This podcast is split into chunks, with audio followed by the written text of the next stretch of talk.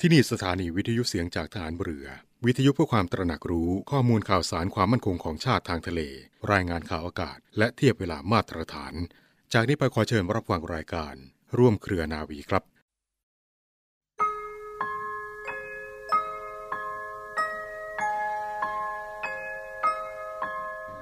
ฟังเรื่องอะไรก็ตาม ต้องเข้ามาทั้งสองหู แล้วก็กลั่นเอาไว้ในสมอง เสร็จแล้วก็ฟอก คือเอาปัญหานี้มาฟอก มาพิจารณาดูว่า ที่เขาพูดนี้มันถูกต้องไหม จริงหรือไม่จริง เมื่อจริงเราก็มาพิจารณาต่อว่าเป็นประโยชน์ต่อตัวเรา ต่อสังคม ต่อบ้านเมืองหรือเปล่า ถ้าเป็นประโยชน์ก็เอามาใช้ ถ้าฟังแล้วเห็นว่าไม่เป็นประโยชน์ก็ไม่ต้องใช้ ถ้าฟังแล้วเป็นอันตรายก็มาพิจารณาแก้ไข พระราชดำรัสของพระบาทสมเด็จพระบรมชนกาธิเบศร มหาภูมิพลอดุลยเดชมหาราช บรมนาถบพิตร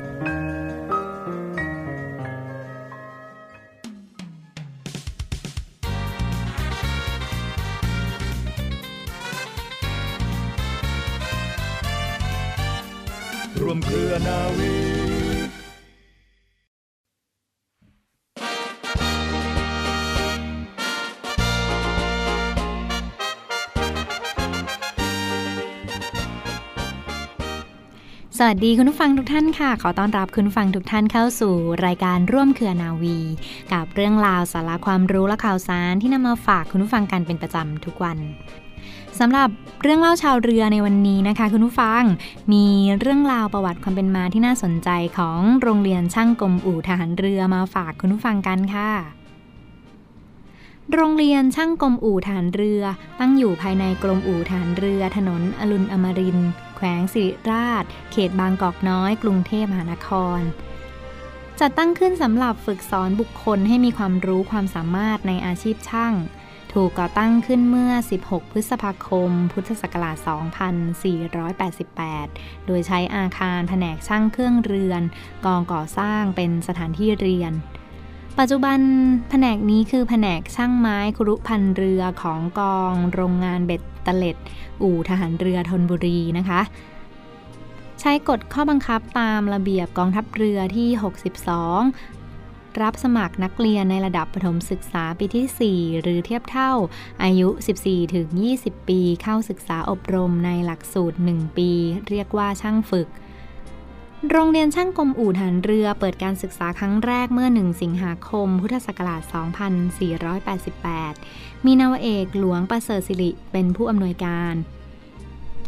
ต่อมาในปีพุทธศักราช 2495 ค่ะ ได้มีการจัดตั้งแผนกศึกษาขึ้น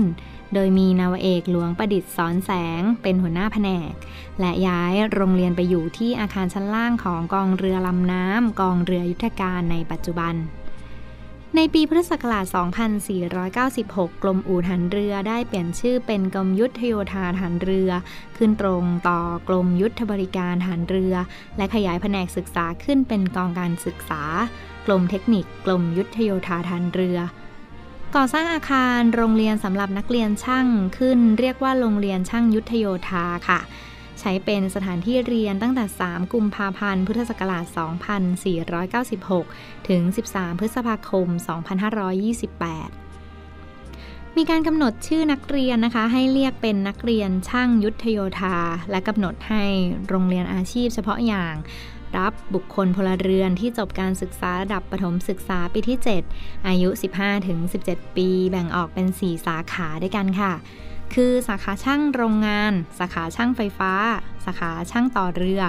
สาขาช่างก่อสร้าง หลักสูตร 1 ปีนะคะแบ่งออกเป็น 2 ภาค ภาคละ 6 เดือน หลังจากที่สอบผ่าน ความรู้ภาคแรกแล้วเนี่ยก็จะได้รับค่าจ้างฝึกในอัตราชั้น 3 ด้วยค่ะ ต่อมาในปีพุทธศักราช 2522 ค่ะคุณผู้ฟังมีหลักสูตร นักเรียนผู้ช่วยช่าง โรงเรียนช่างกรมอู่ฐานเรือเพิ่มขึ้นนะคะ โดยกำหนดการศึกษาภาคแรก 22 สัปดาห์ มีสาขาช่างไฟฟ้าและช่างเขียนแบบไฟฟ้า สาขาช่างต่อเรือและช่างเขียนแบบต่อเรือค่ะ สาขาช่างโรงงานและช่างเขียนแบบกลจักรและสุดท้ายสาขาช่างก่อสร้างและช่างเขียนแบบโยธาค่ะ ต่อมาในปีพุทธศักราช 2526 ค่ะ โดยความเห็นชอบของกรมยุทธศึกษาฐานเรือ ได้แบ่งเพิ่มออกมาเป็น 6 กลุ่มช่างด้วยกัน คือกลุ่มช่างโรงงาน กลุ่มช่างเครื่องมือกล กลุ่มช่างไฟฟ้า กลุ่มช่างต่อเรือ กลุ่มช่างโยธาและก่อสร้าง และกลุ่มช่างเบ็ดเตล็ดค่ะ กองทัพเรือนะคะ อนุมัติหลักการให้หลักสูตรนักเรียนช่างกรมอู่ฐานเรือ พุทธศักราช 2536 นั้นเป็นหลักสูตรถาวร และเปิดการศึกษารุ่นละไม่เกิน 40 คน มีการปรับปรุงแก้ไขโครงสร้างเป็นหลักสูตรนักเรียนช่างกรมอู่ฐานเรือ ได้รับการเทียบวุฒิการศึกษาเทียบเท่าวุฒิประกาศนียบัตรวิชาชีพ หรือ ปวช จากกระทรวงศึกษาธิการ หลักสูตรนักเรียนช่างกรมอู่ฐานเรือนี้ได้รับการเปลี่ยนชื่อปรับปรุงใหม่เป็นครั้งสุดท้ายค่ะ และเรียกว่าหลักสูตรประกาศนียบัตรวิชาชีพ โรงเรียนช่างกรมอู่ฐานเรือ พุทธศักราช 2547โดยมีสำนักงานกอพนะคะ รับรองคุณวุฒิสำเร็จการศึกษาทั้งสองหลักสูตร ของโรงเรียนช่างกรมอู่ฐานเรือค่ะคุณผู้ฟัง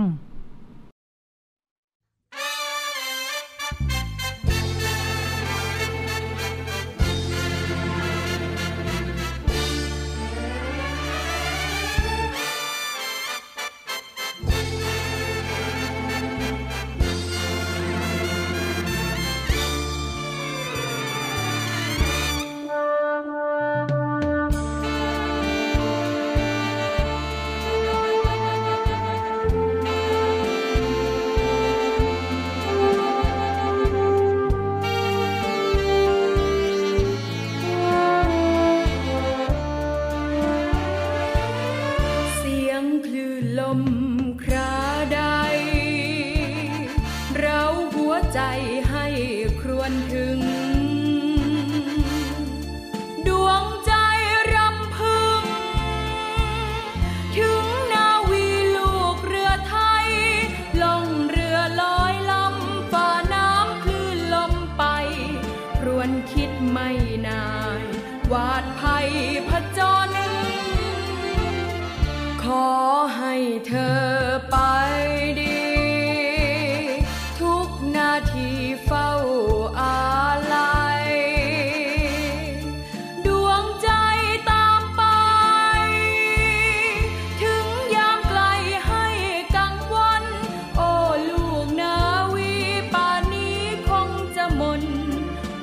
ขาดคนเปรอปรนขัดสนไป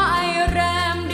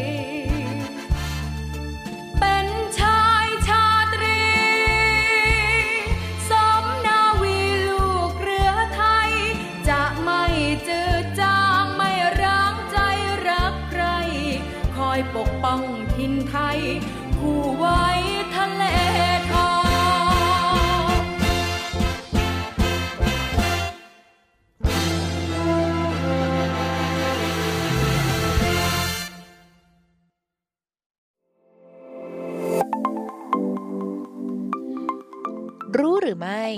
กล้ามเนื้อหัวใจอักเสบ เยื่อหุ้มหัวใจอักเสบจากวัคซีน mRNA น่ากังวลแค่ไหน เป็นที่ยอมรับกันทั่วโลกค่ะว่าวัคซีนในกลุ่ม mRNA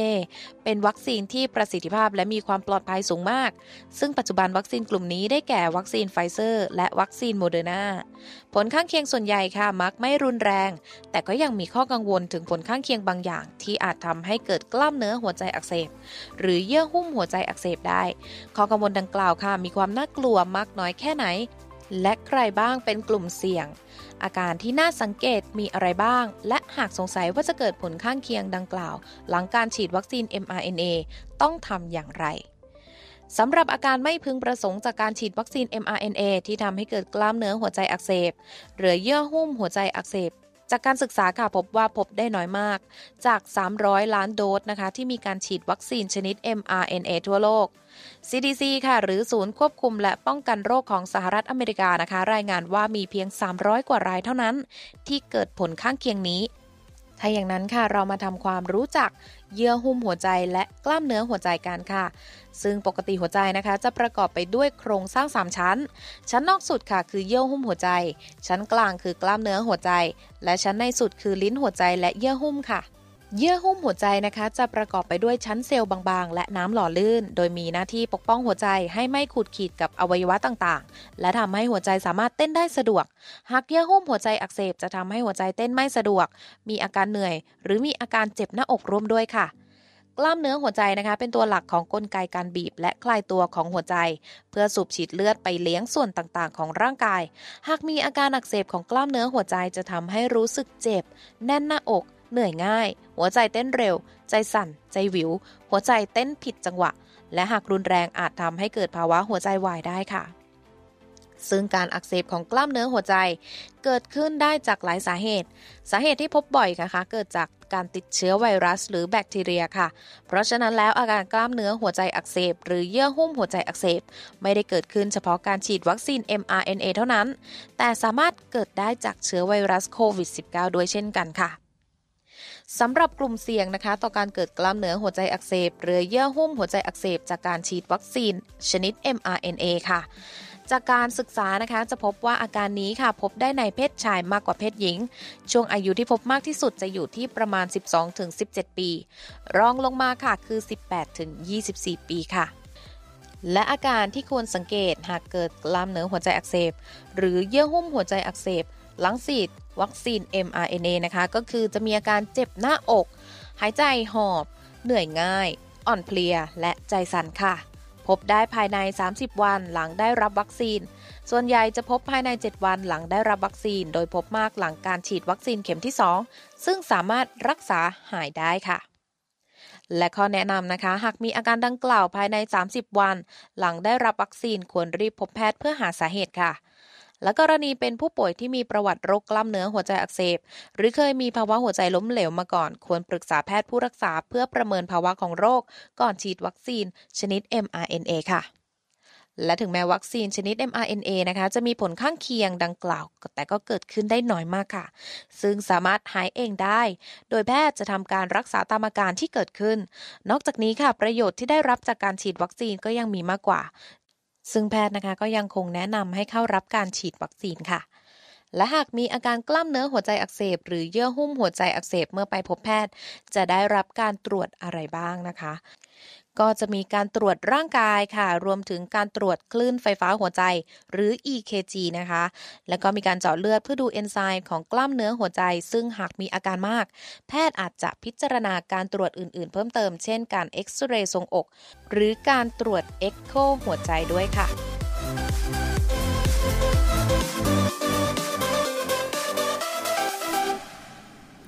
กลับเข้าสู่ช่วงนี้ของร่วมเครือนาวีนะรับฟังผ่านทางสถานีวิทยุเสียงจากทหารเรือ สทร 15 สถานี 21 ความถี่ ทั่วประเทศไทยค่ะ และช่องทางของเว็บไซต์ www.voiceofnavy.com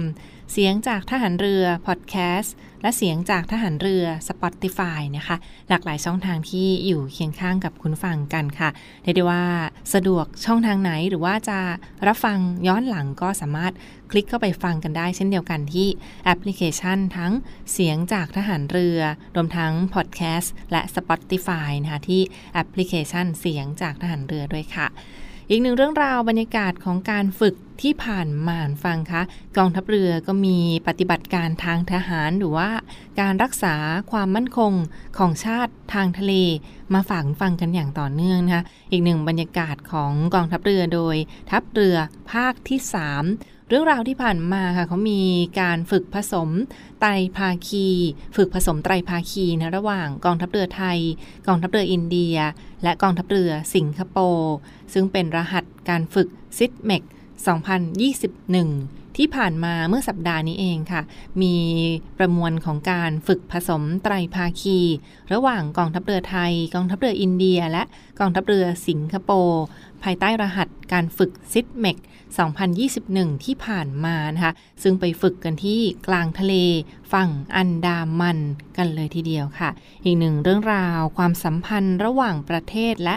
การเสริมสร้างความมั่นคงของชาติทางทะเลนะคะในภูมิภาคอินโดแปซิฟิกสำหรับการฝึกผสมไตรภาคีหรือ SITMEX ในครั้งนี้นะคะ มีประวัติเป็นอย่างไรหรือว่ามีเรื่องราวความเป็นมาอย่างไรบ้างนะคะบางท่านอาจจะยังไม่เคยได้ยินหรือว่ายังไม่เคยเห็นภาพบรรยากาศค่ะวันนี้ทางรายการขอหยิบยกมาให้ฟังกันอีกสักครั้งหนึ่งนะสำหรับการฝึกผสมไตรภาคีหรือ SITMEX เมื่อปี 2019 ที่ผ่านมาค่ะ ครั้งแรกนั้นกองทัพเรือประเทศอินเดียได้เป็นเจ้าภาพในการฝึกนะคะ และครั้งที่ 2 ในปี 2020 กองทัพเรือสิงคโปร์ก็ได้เป็นเจ้าภาพในการฝึกต่อมาในปี 2021 ค่ะ ซึ่งถือได้ว่าเป็นครั้งที่ 3 ของการฝึกผสมไตรภาคี หรือว่าซิดเมกในครั้งนี้กองทัพเรือไทยก็ได้เป็นเจ้าภาพในการจัด การฝึกค่ะ ซึ่งบรรยากาศไปฝึกกันที่ฝั่งทะเลอันดามันของประเทศไทยนะคะซึ่งที่ผ่านมาประเทศต่างๆ ก็ได้ร่วมการฝึกในครั้งนี้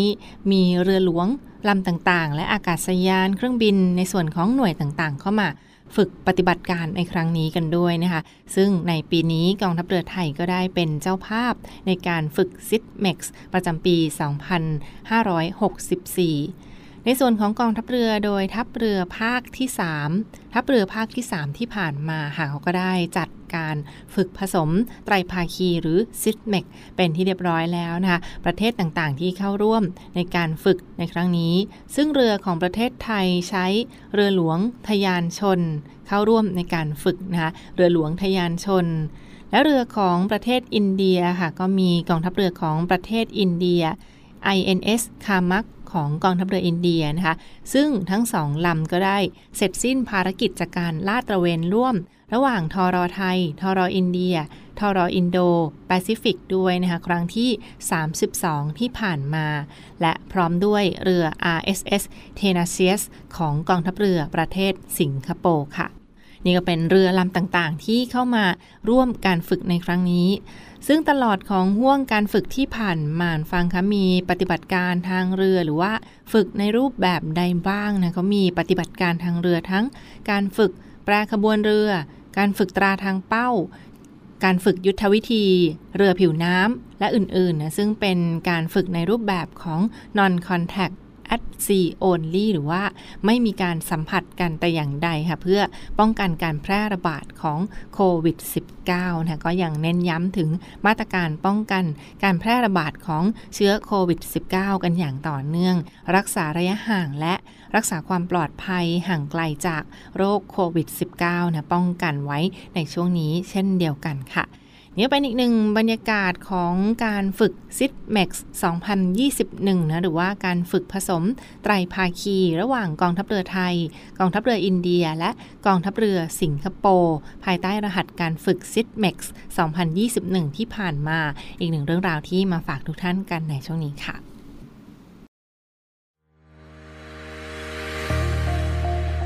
พลังสามัคคี พลังราชนาวี ขอเชิญร่วมติดตามข่าวสาร ภารกิจ และเรื่องราวที่น่าสนใจของกองทัพเรือ ผ่านช่องทาง YouTube กองทัพเรือ ด้วยการกดไลค์ กดติดตาม YouTube Channel กองทัพเรือ Royal Thai Navy Official Channel มาอัปเดตข่าวสาร และร่วมเป็นส่วนหนึ่งกับกองทัพเรือที่ประชาชนเชื่อมั่นและภาคภูมิใจ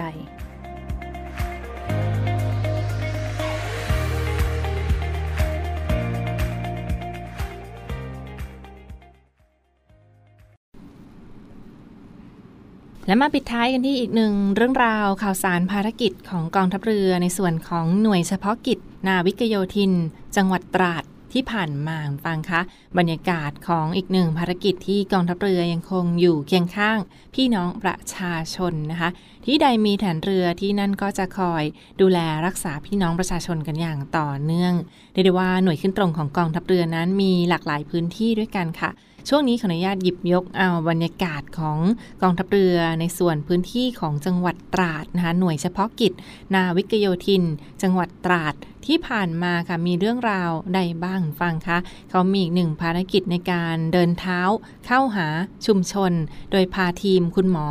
ในโครงการ คุณหมอเดินเท้าเข้าหาชุมชนในครั้งนี้นะคะ บรรยากาศที่ผ่านมาค่ะในส่วนของกองบัญชาการป้องกันชายแดน จันทบุรีและตราดนะคะและหน่วยเฉพาะกิจ นาวิกโยธินตราดที่ผ่านมาค่ะ เขามีการจัดกำลังพลฐานเรือจำนวน 4 ท่านด้วยกันนะรวมทั้งทีมคุณหมอ แพทย์พยาบาลบุคลากรทางการแพทย์ค่ะ เดินเท้าเข้าไปหาพี่น้องประชาชนเพื่อไปตรวจรักษาโรค หรือว่าดูแลสุขภาพสารทุกสุขดิบให้กับพี่น้องประชาชนในส่วนของพื้นที่กองบัญชาการป้องกันชายแดน จันทบุรีและตราดนะคะ จัดกำลังพล 4 คนด้วยกัน แล้วก็ร่วมกับท่านผู้ใหญ่บ้านนะคุณนริศบุญล้อม ผู้ใหญ่บ้านหนองยาง เข้าไปเยี่ยมเยียนพี่น้องประชาชนในพื้นที่ค่ะ ท่านผู้ใหญ่บ้านบ้านหนองยางที่จังหวัดตราดที่ผ่านมานะคะ คุณนริศบุญล้อมก็ได้เข้าไปเยี่ยมเยียนพี่น้องประชาชนในพื้นที่ ซึ่งในครั้งนี้ฟังคะเป็นส่วนหนึ่งของโครงการหมอเดินเท้าเข้าหาชุมชนนะคะโครงการหมอเดินเท้าเข้าหาชุมชน ซึ่งที่ผ่านมาก็เข้าไปตรวจรักษาสุขภาพเบื้องต้น และมีการดูแลผู้ป่วยติดเตียงกันด้วยนะคะตรวจสุขภาพในเบื้องต้นให้กับผู้ป่วย แล้วก็มีการมอบเครื่องอุปโภค บริโภค ยารักษาโรคของใช้ที่จำเป็นเพื่อบรรเทาความเดือดร้อนให้กับผู้ป่วยค่ะ ซึ่งในครั้งนี้ก็มีเบื้องต้นทั้งสองท่านทั้ง ซึ่งป่วยเป็นโรคโปลิโอ ซึ่งพักอยู่ที่หมู่ที่ 5 บ้านหนองยาง ตำบลตะกางอำเภอเมืองจังหวัดตราดนะคะ และอีกหนึ่งท่านค่ะก็อยู่ที่ตำบลตะกางอำเภอเมือง จังหวัดตราดเช่นเดียวกันนะคะ ส่วนหนึ่งของโครงการหมอเดินเท้าเข้าหาชุมชนนะคะส่วนหนึ่งของกองบัญชาการป้องกันชายแดนจันทบุรีและตราดค่ะ ซึ่งถ้ามีเหตุด่วนเหตุร้ายใดๆฟังคะหรือว่าต้องการแจ้งสนับสนุนขอรับการช่วยเหลือใดๆค่ะก็ยังสามารถโทรเข้าไปสอบถามได้ โดยตรงเช่นเดียวกันทั้งสายด่วนของกองทัพเรือโทร 16 1696 สายด่วนกองทัพเรือโทร 1696 ได้ตลอด 24 ชั่วโมงค่ะ และทั้งหมดคือข่าวสารจากร่วมเครือนาวีที่มาฝากทุกท่านกันในวันนี้ ขอขอบคุณที่ติดตามรับฟังนะคะ และพบกันได้ใหม่ในทุกวันเวลาประมาณ 12 นาฬิกาเป็นต้นไปทางสถานีวิทยุเสียงจากทหารเรือ วันนี้เวลาหมดลงแล้วลาไปก่อน สวัสดีค่ะ